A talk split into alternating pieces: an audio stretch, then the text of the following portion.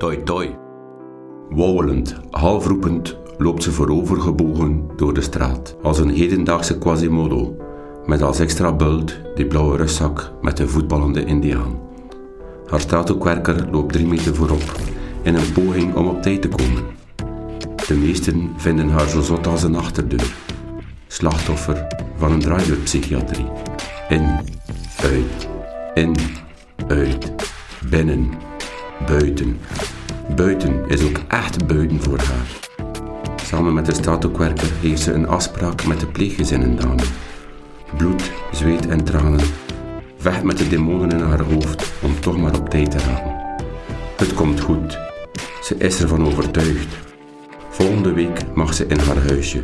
Het mag van de bewindvoerder. Ze kan in haar appartementje. Dan kan haar dochter op bezoek komen. Die gedachte houdt haar recht, figuurlijk dan. De kenners noemen het wanen, dat huisje, dat dochtertje dat op bezoek komt.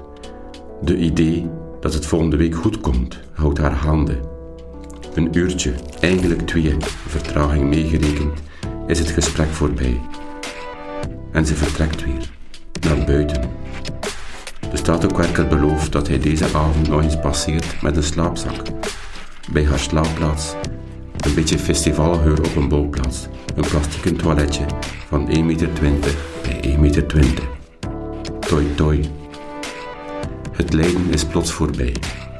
Ergens stoomt een pleegkindje van een moeder en haar huisje.